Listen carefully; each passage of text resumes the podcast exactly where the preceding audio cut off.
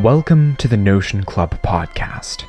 I'm Justin Hall, and joining me is Jeremy O'Brien. Jeremy is many things. He is a baritone with stunning range of ability. He's one of the most astonishingly gifted voice actors I've encountered.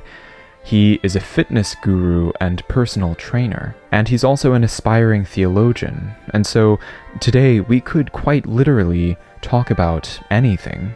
But perhaps the greatest of all his many gifts is his powerful and unignorable gift of leadership.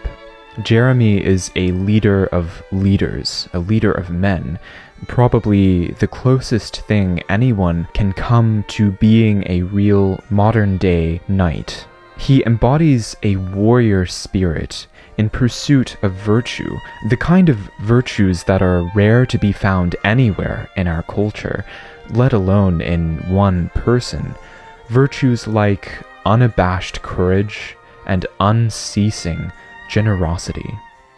It is the sign of a terminally sick society that grants credibility to worthless credentials given by corrupted institutions of education that cannot even live up to the word intellectual. It's the sign of a long dead society in which people do not give a second's thought to virtue. In such a society, we look to men of real virtue to lead in the fight against the long defeat, the fight to preserve something of goodness and truth. Today, Jeremy and I will be talking about one of the virtues that has become central in our lives in the course of our brotherhood. That is the virtue of fidelity to truth, something we call truth being, the total embodiment of truth in all aspects of our lives, of our minds, and of our hearts. This is episode 8 of season 2 of the Notion Club.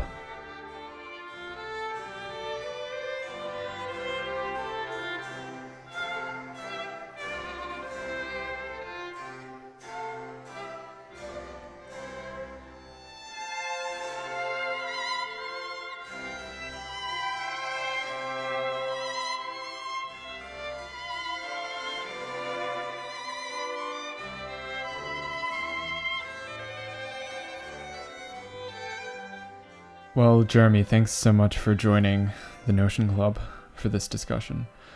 Thank you for having me. I'm very excited. We're talking about a concept that has been a staple in our hmm. lives, yeah, especially our brotherhood uniquely, which we call truth being, as distinct from merely truth telling. So, what can you tell us about truth being?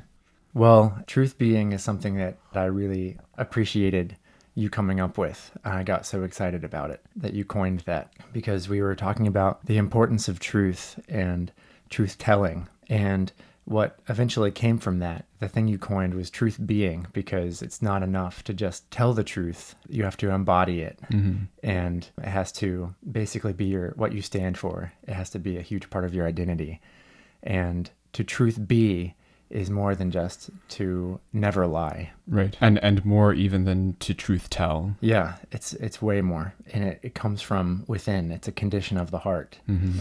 And where it came from is as we strived together to discover what it, it re- really meant to be brothers and what it truly meant to be brothers in Christ. Mm-hmm. And what we were undergoing, what journey we were about to undergo. Because we knew that we were that's what we were doing. We were embarking on a journey that was more important than ourselves. Mm-hmm. And we didn't know exactly what that would entail, but we were searching for the answer. And and ultimately we're seeking after Christ. Mm-hmm. And we want to embody Christ. And that's what Christ is, is truth. So, in order to be like Christ and to have Him as your identity, what you're taking on as your identity is truth. Right. So you are you are truth. You stand for truth. I think if I remember, I think this began in fall of 2018. The circumstances of our lives were very uncertain, hmm. precarious, I would say. Not in some sense, not in the sense of providence, but in the sense of our own perceptions part of you know our pursuit of brotherhood was how can we manifest ourselves in the in the truest way because I mean i at least remember i i needed something tangible to hold on to that was something that would remain true no matter the circumstance Hmm. and i think we found that in brotherhood brotherhood was something and the truth that we manifested to each other Yeah. was something that wouldn't waver Hmm. like, no matter what happened that was something that characterized our conversations our letters and and so we almost came to this agreement almost a vow to always speak the truth to never say anything that wasn't the truth and to embody the truth Right. maybe i could read that letter Yeah, that would be it would be nostalgic. I think if I remember, like there were, th- I think, three facets to this conversation about truth. The first was simply truth itself, manifesting truth, Hmm. and hopefully we can delve more into what that actually means. The second was the uncanny nature of providence. Hmm. Yeah. How how uh, perfectly things align, and you know our whole shtick about non coincidences and all Right. of that. Yeah. And then the third was the enemy Yeah. the work of the enemy and in corrupting, perverting. We were very aware and alert to the fact that he would try to tear the brotherhood apart. too. Yeah. And he So, he has been. Yeah. We were right. so this is September of 2019. I write, I'm glad to have been able to have a rather spontaneous video chat this past Saturday. I can't remember quite what prompted me to ask in the first place, but it's obvious our conversation was providential. One of these days, I'm going to stop being surprised at how God perfectly ordains our lives. It's not as if I don't know He does, but seeing it unfold is something different altogether, especially since He seems to always throw in a touch of divine humor along with it to poke fun at my doubt and remind me of the absurdity of the notion that reality could be otherwise. I also take such coincidings to be his affirmation of our efforts. We're on the right track, to say the least, and as we've both talked about, the enemy does not like it a bit. I suspect the more we grow, the further we progress, the more brutal his attacks will be. But as you wrote, if God is for us, who can be against us? And like I told Stephen recently, we are not being good men if we are not, by our fellowship and by our actions, daring the enemy to do his worst. But if we are going to undertake such recklessness, and I think we should because we don't have time to waste being too careful, we will have to commit ourselves, body and soul, to the ideals we've discussed. I think the most important of them is truth telling, because truth telling is how we manifest ourselves to the world, how we orient ourselves to reality and to God. Actually, it's more like truth being. Because in order to accomplish absolute truth telling, we must embody truth and be sincere in all things and in all ways and to all people. And like you said, if we're going to commit to the truth, we have to develop a thick skin, and more than that, we have to want to be told the truth, even if it's hard, especially if it's hard. So that's the Mm. first half of this letter. Something that you said uh, toward in the middle there was something of the nature of we don't have time. Mm-hmm. Right. We don't have time to be careful. And I've been reading First Samuel, and something that reminds me of is Jonathan Mm-hmm. and the bravery and the courage that he always had, and how true he always was in every circumstance. If it was standing up to his father, or if it was pursuing the enemy against impossible odds just because of his faith in the Lord. The truth that he embodied was the reason for that. And he, he had the faith, a correct understanding of truth, and that he knew that God stood with them. Um, and so even it, wa it was just him and his armor bearer that climbed the mountain. And uh, and they ended up destroying the Philistines, the, the entire camp, Mm-hmm. and sent them into dismay Right. He knew what the truth was Right. and he embodied that to the degree to have the courage to go up to scale that mountain even though it was just he and his armor bearer Right. against thousands more than that maybe One against the crowd. yeah So, I mean, we can we can talk about embodying the truth. We can talk about telling the truth, but what does that actually mean? Like, what is truth, and what does it mean that we embody it, or align ourselves with it, or tell it? What does it mean to truth be?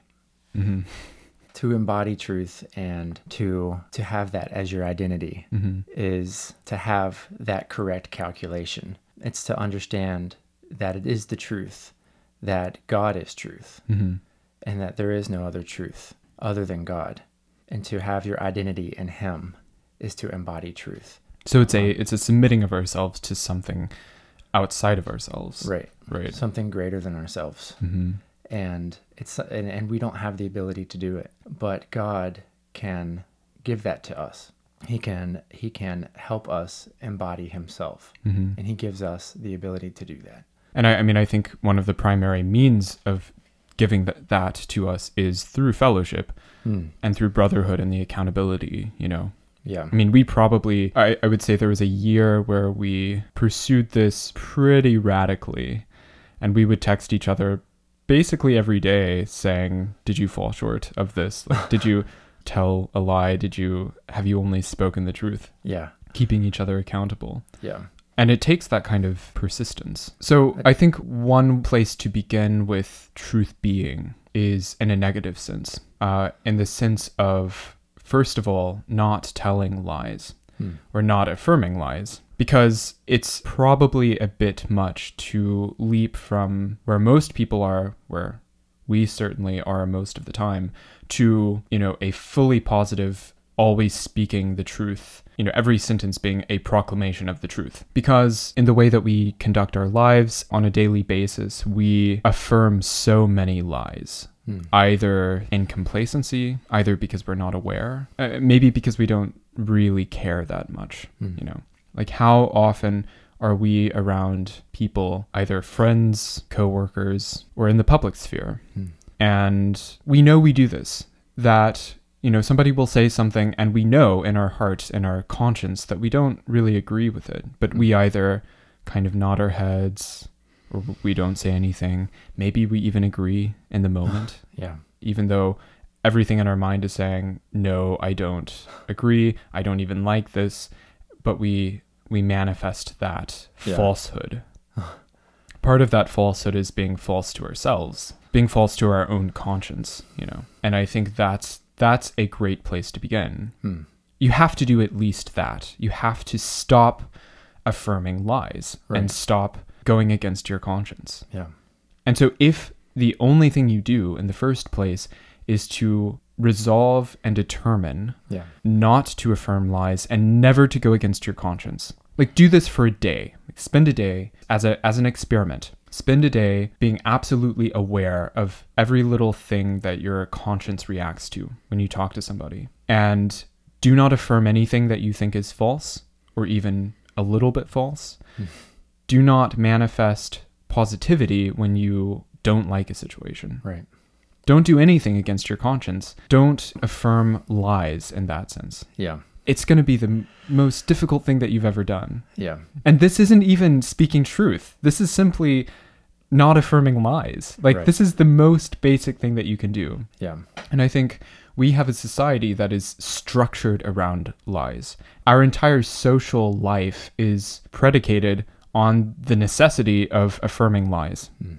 And most of our friendships are based on these little affirmations. Right. The strength of the friendship is relies on affirming that person. Right. Or the that person is or rather the, the the preservation of the shallowness of the friendship. Yeah. You know? Because Yeah. let's be honest, if you have a friendship and you can't speak deep truth to each other, I mean mm, what what kind of friendship is that? yeah. You know? The real test of an actual friendship these days could be that if, if you had a conversation with one of your quote unquote friends hmm and you stood there while that person was talking and didn't nod your head once, Right. if that friendship lasts, right. then maybe that's a, Right. Yeah. a, a deeper friendship than what most people have. What most people have, yeah. Yeah. Well, maybe let's explore that a bit. I mean, what do you think of this reality of affirming lies? Because it's it's all around us. It's what we know. You know, it's the water that we swim in. Yeah. We, we're surviving based on a distraction from the truth. Where it gets dangerous, what we try to avoid, and where all the peril is, is in truth. Mm-hmm. And at all costs, we have to distract ourselves from what we really believe. Mm-hmm. And if we don't, then what we're faced with is having to confess to ourselves. It, it, it is life changing if you end up confessing to yourself what you truly believe Mm-hmm. and and then have the courage to stand for that in uh, a public setting then it's transformative your friends all of your friends will change and you won't have any of the same friends Yeah. um, just because they're uncomfortable with you Yeah. I mean, goodness, God forbid that we should be uncomfy. yeah that, that's it, so much relies on comfort Right. And if, like, the greatest courage these days is, or I guess the first step towards courage that we need to take in our culture is is to just be uncomfortable, to be Mhm. willing to be uncomfortable, Mm-hmm. because I think people will commit the greatest atrocities and sins. They will betray anyone Mm-hmm. just so they can remain comfortable ultimately and and Right. that and what what that it's the easiest thing in the world to do you just have to agree with everything Mm-hmm. and go along with everything nod your head everywhere you go smile at people and at all costs make sure that no one is uncomfortable Right. Well, and you know, the, the thing about this is we are talking about ultimate comfort. Like that's what we want. Ultimate comfort, ultimate peace. Hmm. Theologically, you could put that as the rest of Christ, entering into that rest. Hmm. Well, the way that rest was established was a bloody crucifixion. right You know, so you know there there's a principle that I remind myself of a lot, which is do not sacrifice long-term joy for short-term pleasure yeah because pretty much every short-term pleasure comes at the expense of long-term joy. If you Mm. want that long-term joy, you have to forego the short-term pleasure. right I mean, another Latin phrase translates if you want peace, prepare for war. peace is something you have to fight for, you have to fight to establish. Hmm. And then once you have peace, you have to fight to preserve it. Hmm. I mean, there's no realm of reality in which you don't have to fight, and you don't have to fight against corruption and fight against the lies that try to seep in. And I think the insidious thing is that we have found short term comfort and complacency within lies, the pillow of lies, yeah you know? and and laying on that pillow we're literally blind to Mhm. long-term joy Right. we can't even see it Yeah. and and so how are we going to pursue it if we can't see it we don't even know what it is. all Mhm. we're capable of doing is pursuing short-term joy right. so i guess in my early 20s i would experience this freakish thing that always put me into panic mode and i didn't know what it was it was an outside source hmm and it would be every two years that it would happen, maybe three years. And I would just suddenly, my heart would start racing, and I just had this awareness that something was coming. and I didn't know what it was, and it would always freak me out. And it usually ended up in some sort of breakup or some sort of shallow life change that didn't mean anything back then. hmm But what I didn't know at the time was that was foreshadowing my future with the Lord, my heart transformation to no longer serve myself, but to turn to the Lord and serve Him instead. And so I would create short term joy to distract myself from those things.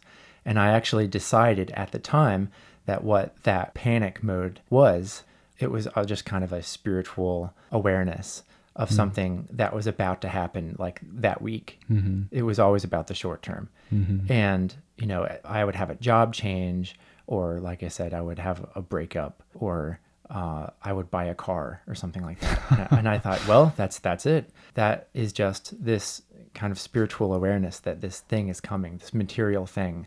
There was a, a life change, and it was for my good. It was to further me towards this vague goal that I had Mm. but it didn't mean anything.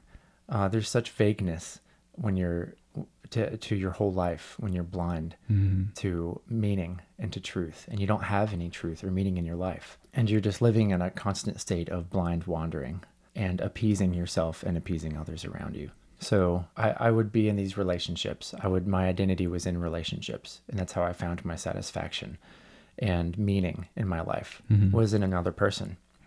And if I could attach myself to someone that created what I guess at the time felt like truth, it felt like meaning. Hmm. And so there would be this person in your life, and the future was always just a fog.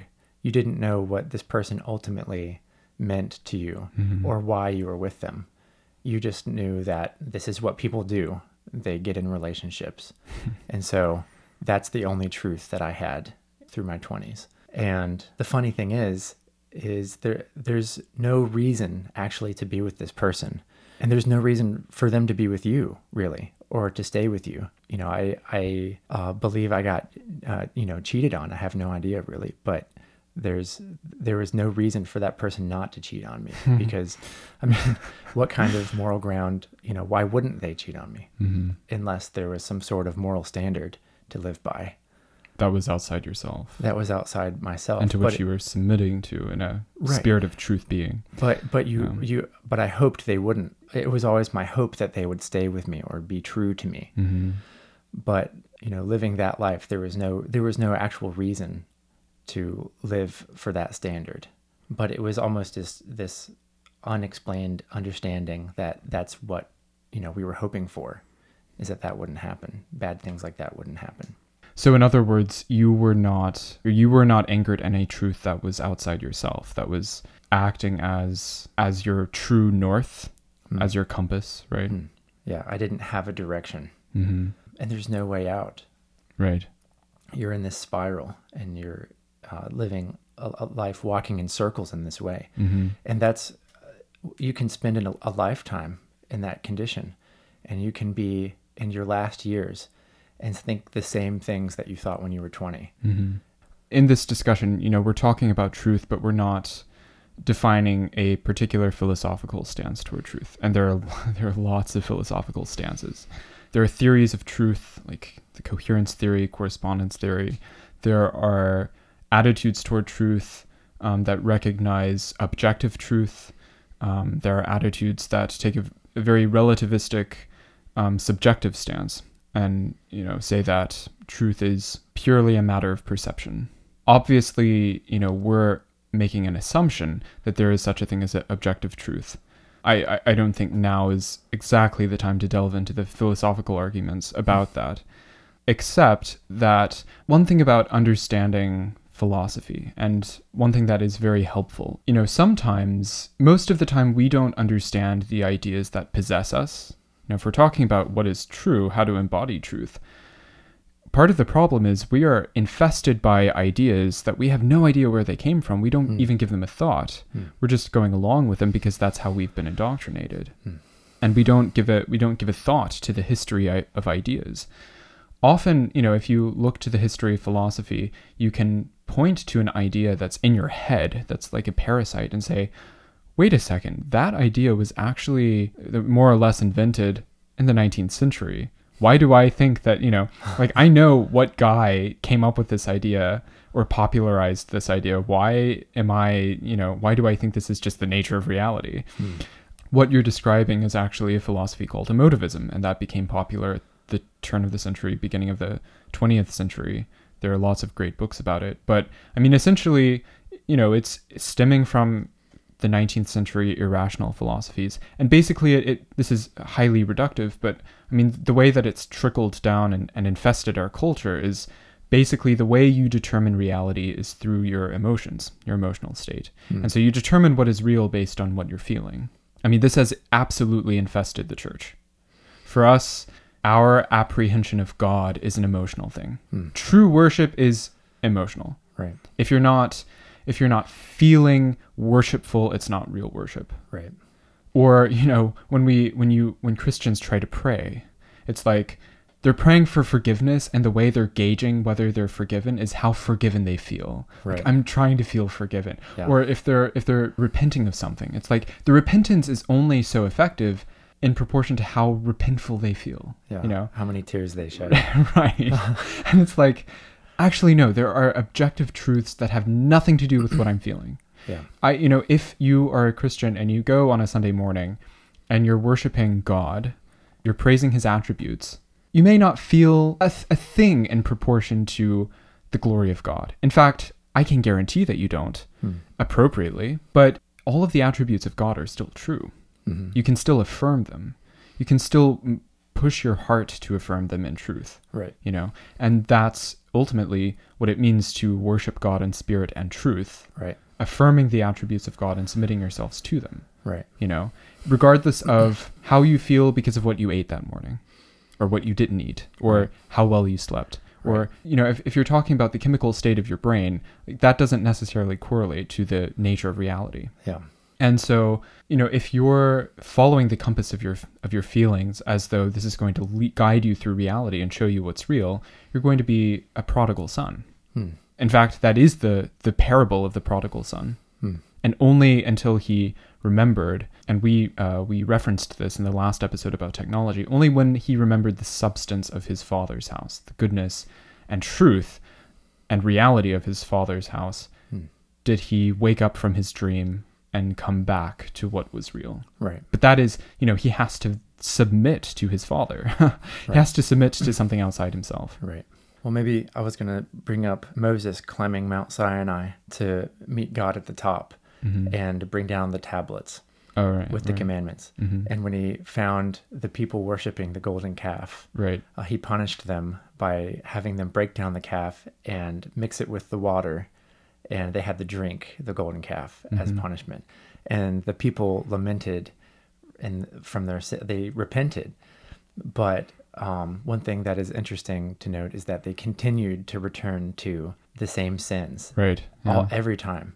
And there's always a question, you know, when when they repented, you know, who among them were genuinely sorrowful that they had sinned against their Lord, um, uh, with all that God had done for them, and who among them were just sad and repented because they got caught and they just they were in trouble, and maybe they were repenting, and maybe they were sad, but we're, we're so infested with pride that and, and we're so continually misleading ourselves with our own emotions that sometimes we're just sad and repenting because we're sad and repenting Right. And that makes us sad you know woe is me Mhm. i'm sad and look at me i'm, I'm pitiful and that causes a person to feel doubly repentant Right. and sad Yeah. and it's really just because they feel sorry for themselves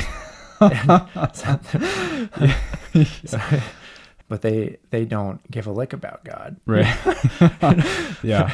Well, you know that that's interesting. So, you know, talking about different philosophical stances, there comes a point though where certain, you know, talking about our disposition to reality, our perception of truth, there is um, one philosophical outlook that I do not inhabit myself, but there are aspects of it that are true. Pragmatism, which is basically an American grown philosophy from the 19th century. Um, so it's it's another one of those where you can point to it and say, yeah, this theory came from came from here. Hmm.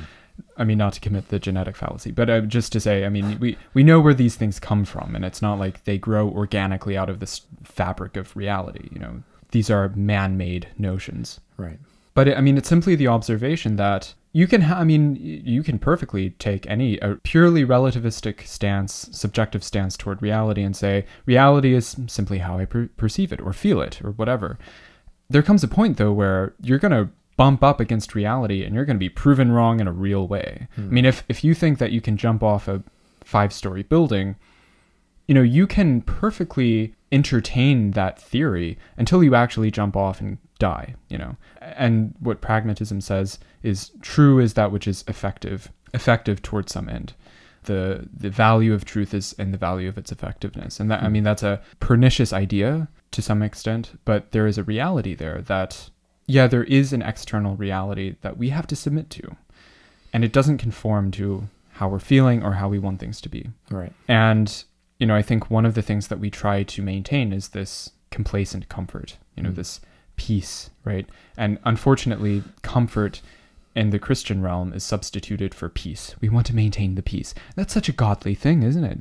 you know, being at peace with all men. Mm. So, you know, why would we want conflict? Why would we want to be confrontational? Because, you know, we need to be at peace with our brothers and sisters. I mean, you know, there's this new book, Live Not by Lies, by Rod Dreher, which is based on the essay by Solzhenitsyn. Mm. Uh, Live Not by Lies, which in that essay, he's talking about this bare minimum of don't tell lies, don't affirm lies, don't do anything that affirms lies. And if that's all you do, that is resistance enough. Right.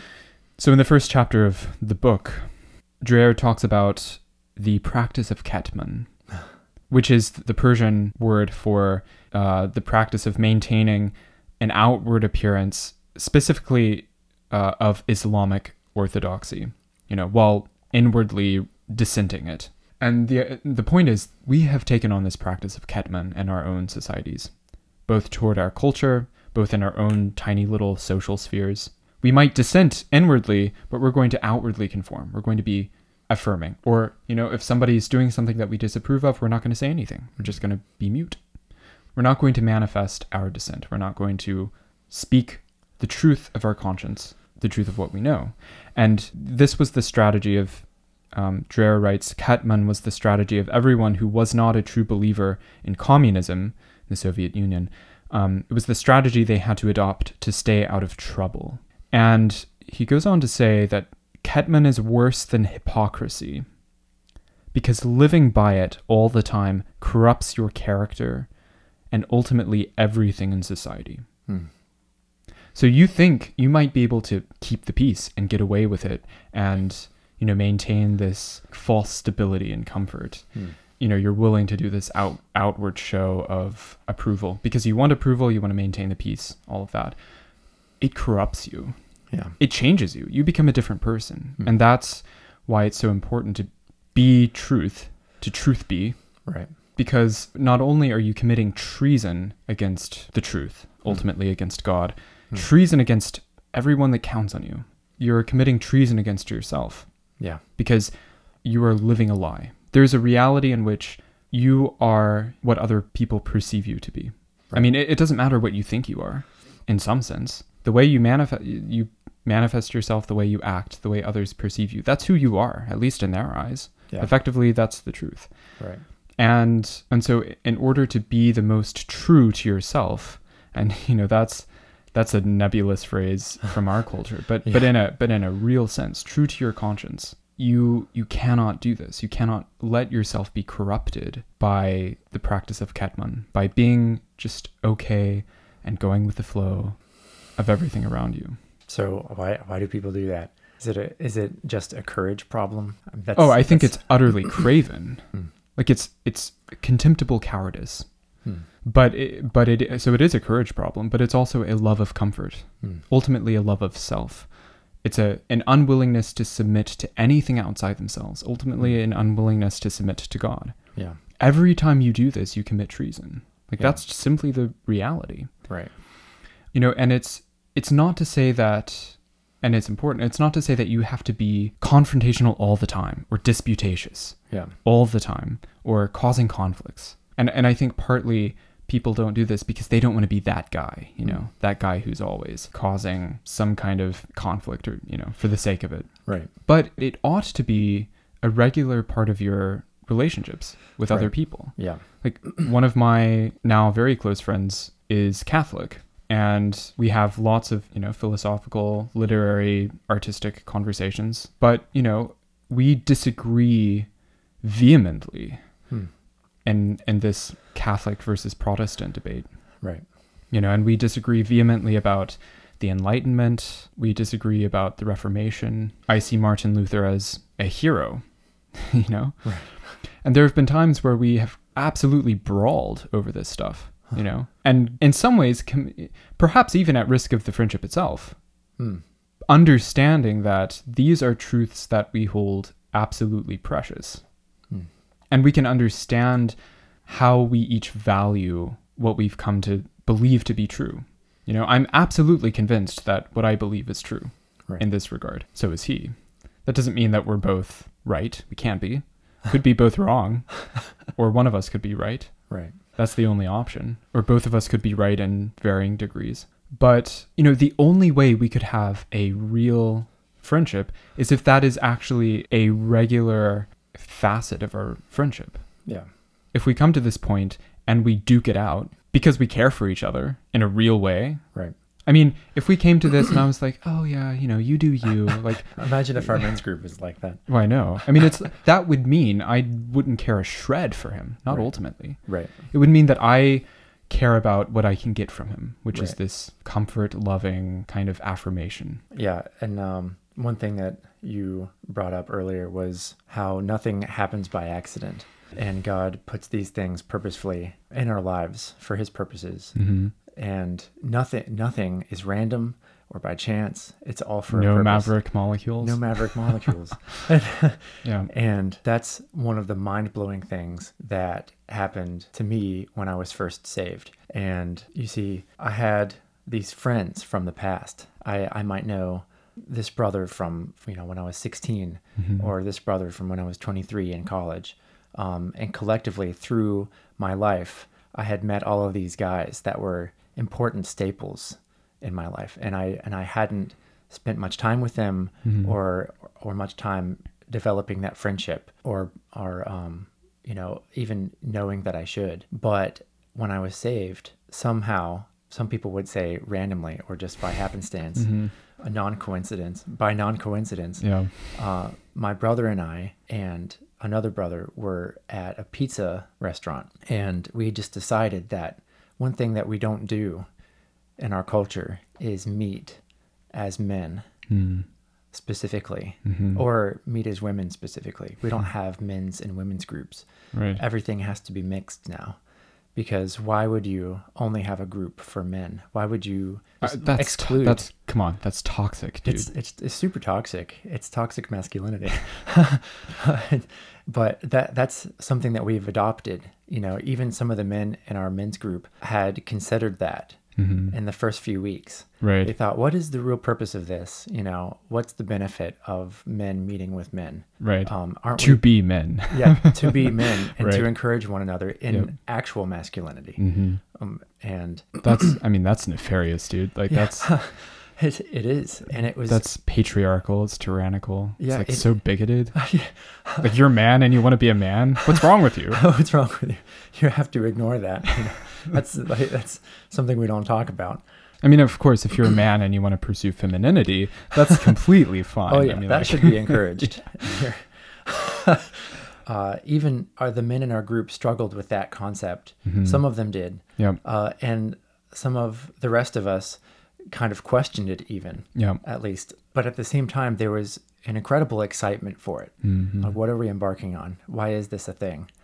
And who are these 20 guys in front of me who are come from supposedly random times in my life Right. and played these different parts in growing me hmm and who still you know want to spend time with me. They're excited because I'm telling them that I've been saved. hmm And some of them are saying, "Oh, dude, you know, you've always been saved. oh, you know, you, you can't say that you weren't a Christian back then. What do you mean? Um, you've always known God. God has always loved you." hmm And some of them understood what I meant, Right. and they knew that a transformation had taken place. hmm But another thing that was transformative to the group was, and surprising for a lot of the guys, everything was so foreign for the first few weeks, was delving into topics that were controversial, hmm that obviously we were going to disagree on. Right. People classically disagree on these things, and if and even if we don't disagree, they're at least controversial, so we're not supposed to talk about them Right. anyway. Yep. And um, Because that would be uncomfy, dude. it would be uncomfortable.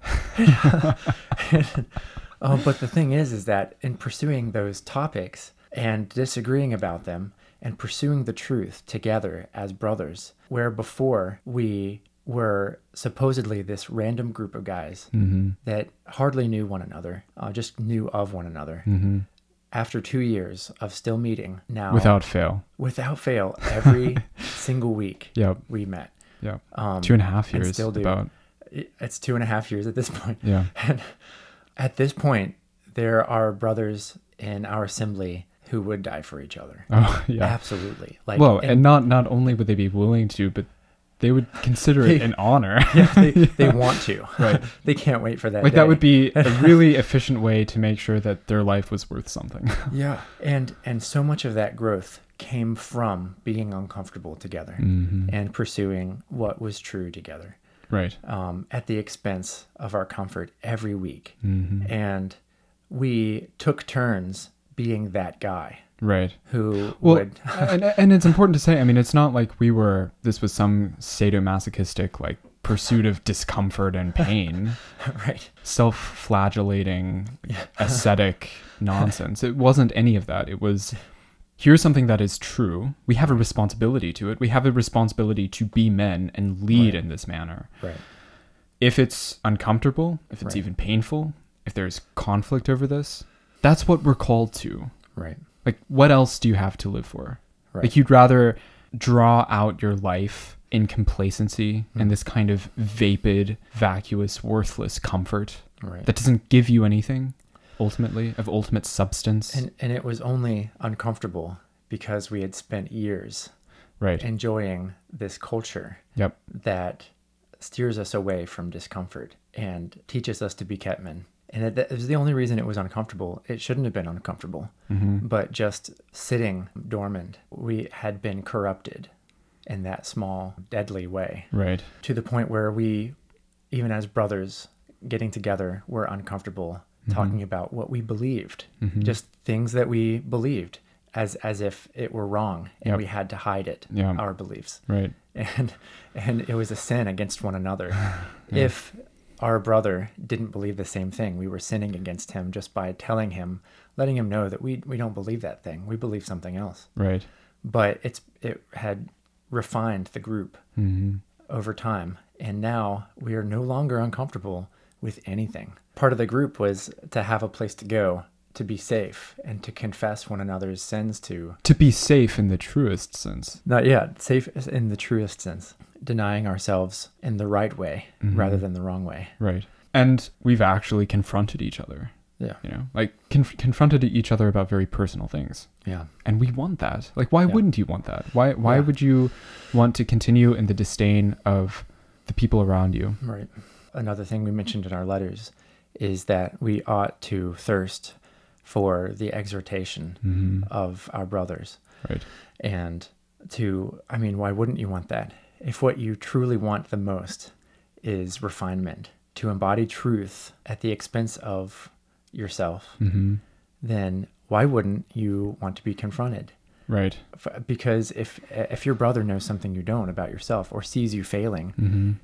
then it's eternally valuable to be given that information. Yeah. I mean you might not be aware of it. Yeah. But in this culture, heaven forbid, you know, someone tells you you're wrong about something right or d- doesn't approve or give you the affirmation. right and it's not even like you want them to tell you so that you can quell their you know their false ideas so that you can go back to this like Right. peace loving kind of comfort Yeah. nonsense it's it's because there's a real truth there and you need to change Right. you know and you recognize that Right. Yeah. The way our culture supports one another, the kind of, you know, false brotherhood that our culture teaches is the very opposite. If you're uncomfortable or if you're suffering in some way, it must be because you're giving too much of yourself or you're sacrificing too much. Mm. Or maybe it's just that you need to be comforted and told that you're not wrong. You're actually right. yeah You've been right all along and you're perfect. yeah Don't change a thing, just be exactly what you are. And people will even say God made you this way for a reason. you know, right but really, you know, you're you're sinning and you're breaking hearts and you're destroying people left and right because of, because of your natural state of being a wretch. right And you're you're not right and you should change. hmm God takes you as you are, but he doesn't doesn't- leave you that way he doesn't want you to stay that way. He doesn't leave you that way. He transforms you. Yeah. So, what would you say to somebody who has not thought about living in this way? Like, maybe they've never even, uh, you know, the idea of truth being has never even occurred to them. Maybe Right. they're so complacent that they've never given thought to the fact that their pursuit of comfort is ever so slowly but surely corrupting their Right. soul. Yeah. I know what it's like to be blind. So if I'm approaching someone who's living in this spiral of blindness, they're sitting in this pool of comfort and they're slowly being consumed by it and corrupted. There's really nothing you can say to change who they are, Mm-hmm. but something you can say to give them a great hint one one way you can steer them in the right direction is is actually I think with a, an example that they can probably relate to is in Hollywood movies. Because one thing that so many movies teach regardless of the premise or what the aim of the director is or uh, whatever it's about it might be a terrible movie but usually there's a protagonist that lives a boring life and something miraculous happens and he embarks on an adventure or she embarks on an adventure You have to be politically correct. yeah, can't can't exclude all women. but the thing is, is that one thing that everybody knows about in these movies and can relate to is the fact that there's something on the horizon. Mm-hmm. And then there's something more and greater that is in store for them Mm-hmm. as an individual. And there's kind of this "why me? Why have I been chosen?" part in the movie, and there's always that question that comes up. And you know, like Harry Potter, you know, he was he was He was the chosen one. he was the chosen one. Yeah. And ultimately, he's uh, played this incredibly critical part in saving everyone by the end. Mm-hmm. You know, but you would never think that, or he would never think that about himself, Mm-hmm. you know, from the beginning. Um, but people want to think that about themselves. They want to be the protagonist with something on the horizon. So just maybe ask this person who you're trying to steer in the right direction. Don't you have that feeling every now and then, like there's something greater for you Mm-hmm. on the horizon? Or don't you have that desire to live for something greater? Mm-hmm. And then have a conversation about how that's actually real. and actually, there is something greater. Right. And it is as miraculous as you might imagine. Mm-hmm. And it actually is more miraculous. Actually, when I was a kid, I, I thought it would be great to suddenly be a superhero like you see in the comic books and in these movies. Yeah, and all it right. takes is a bite from a spider or, to, or to fall into this pool of radioactive fluid Right. solution. Or to get a, a letter from a w- wizarding school. Yeah. I'm still waiting for my Hogwarts letter, by the way. yeah, I would love to get a letter. but that that actually happened to me, and it was the most unexpected thing. And it wasn't when I had reached some all-time low, Mhm. or why when I had lost everything in my life. And many testimonies are about that. You know, when they had lost everything, they found the Lord, Mhm. and they realized that everything is to be found in the Lord. Mhm. My testimony was actually the opposite, where I had everything I had ever wanted, and I was the biggest hot shot, and I I, I was I was going to the gym. Um, I was huge. I had, I had all these muscles. I had I had this great job that paid a lot of money. I had this beautiful condo. I would smoke meat every weekend, and I was just living the life. And as I describe these things, I understand them now to be just small, insignificant almost Mhm. life pleasures Mhm. in comparison to what I was about to receive. But I woke up one morning and realized that as much as I had, I actually had nothing. Mhm. And this came with a, a complete and powerful and just breaking awareness that I had a master and I was now going to serve him. And he and he was about to change my life and had changed my life already. Mhm. Um, and it was completely breaking.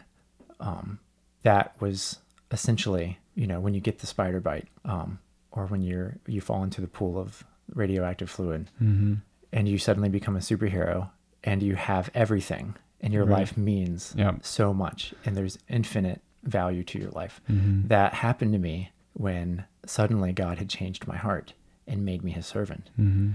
and I couldn't figure out what to do. I knew that something had to be done. I knew that I had to do something for God in return and that it was impossible to repay him. But I was aware that he was my master. And it took some courage to tell all of my friends what had happened. Mhm. And I lost all of my friends. What do you know? but what do you know? But at the same time, that that was the only choice I had Mhm. it was sad sometimes and it was bittersweet sometimes, but it was infinitely valuable. And I Because would have, sud- suddenly there was a reality outside yourself. yeah, that was greater than anything, Mhm. greater than me, Mhm. certainly, more Yeah. important than any of the friends that I had or the life that I had. Yeah. So I'm, you know, I moved out and I changed all my friends. I found a church, you know, I say I did all these things, but Right. really I prayed for them and they were given to me. Yeah. But truth happened to me. Suddenly I was embodying truth. So you jumped off the five story building and you hit the ground. Yeah. And, and I died. Quite literally. yeah. Yeah. So that that is the most exciting story I will ever tell Mm. for the rest of my life. Mhm. There will be more exciting stories than that in heaven Sure. that that you and I will be sharing with one another. For sure. I mean, uh, like you said, somebody who is complacently going along with the flow, who doesn't really care about truth, who thinks truth is either nebulous or up in the clouds, or it means confrontation and speaking the truth is like, you know, it's being that guy. There's nothing really you can say. They're going to have to live that life until they jump off the five story building and hit the ground Right. they're going to have to bump up against reality really hard and Yeah. be crushed by it, unfortunately. Yeah. There's no rational way to reach them. Right.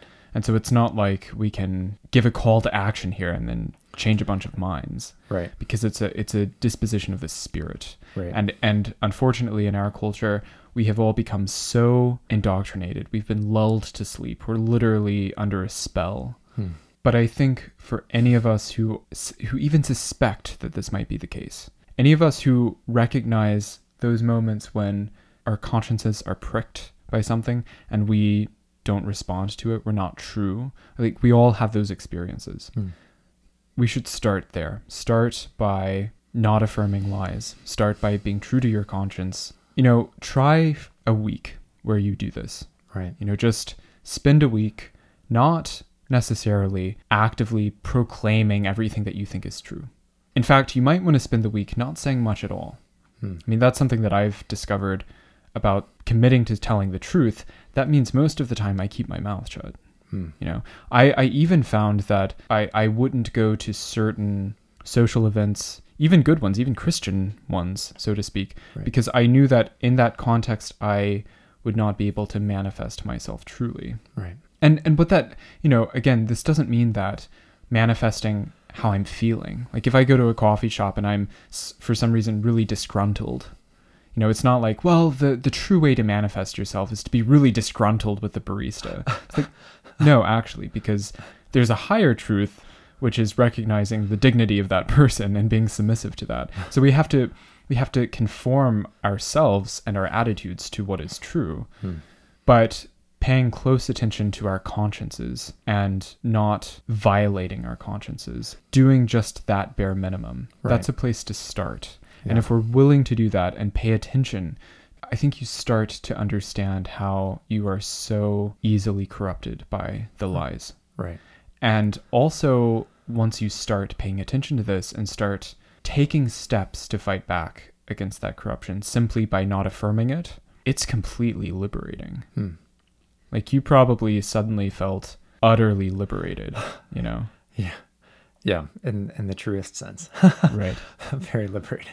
Yeah. Yeah. I um when you said that we're under a spell, that really resonated with me. Um, because it, it really is that. It's not just a cultural human thing Mhm. and human corruption. It really is a spiritual oppression. And it's effective Mm-hmm. and it taints every one of us. Right.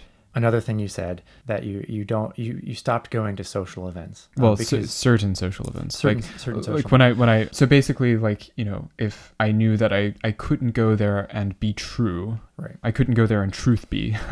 right I wouldn't go because I wouldn't want to put myself in a position where I would have to affirm falsehoods, even if it was simply to protect my conscience. you Right. know. Yeah. I hear some people say that they can't live around quiet because, and they, they'll talk to me like I, I have no idea what goes on in their mind. Mhm. You know, they'll say, you, you don't know. Like when I'm alone with my thoughts, bad things can happen. And they almost say it like they're taking pride in it almost. It's almost like Right. their superpower or something like that. Like, Yeah. yeah, there's something Yeah. incredible in my mind and I can't even harness it. and it's, it's but the thing is is that what they're doing is they're openly admitting that they don't want the truth Mhm. the uh, ironic thing about that is that there is something kind of extraordinary possibly going on in their mind but they should pay attention to it and they should be alone with their thoughts and they should pursue that truth It, it's it's dangerous in a sense, Mhm. but in a dangerous in a good way. right. It's uncomfortable in a good way. It's refining. You know, you put yourself under pressure in order to come from whatever worthless metal to Hmm. the precious metal. And I think that's a great thing to affirm at the end of this conversation is that the point of this is so that we can have the richest lives full of joy. Like, if you don't do this, you will have no idea the kind of deep joy that actually grows out of this. Hmm. The kind of brotherhood, sisterhood, that kind of fellowship. It's like nothing else. You cannot experience all of the joy that no amount of pleasure, no amount of comfort can even compare to that. Hmm. And maybe it means being uncomfortable now and then, but the most valuable things take a little work. Well, I would say to decide right now, decide today if you value truth. And decide today if truth is more important than you are. And at least know what you believe. Know if you actually believe that truth is more valuable than your life.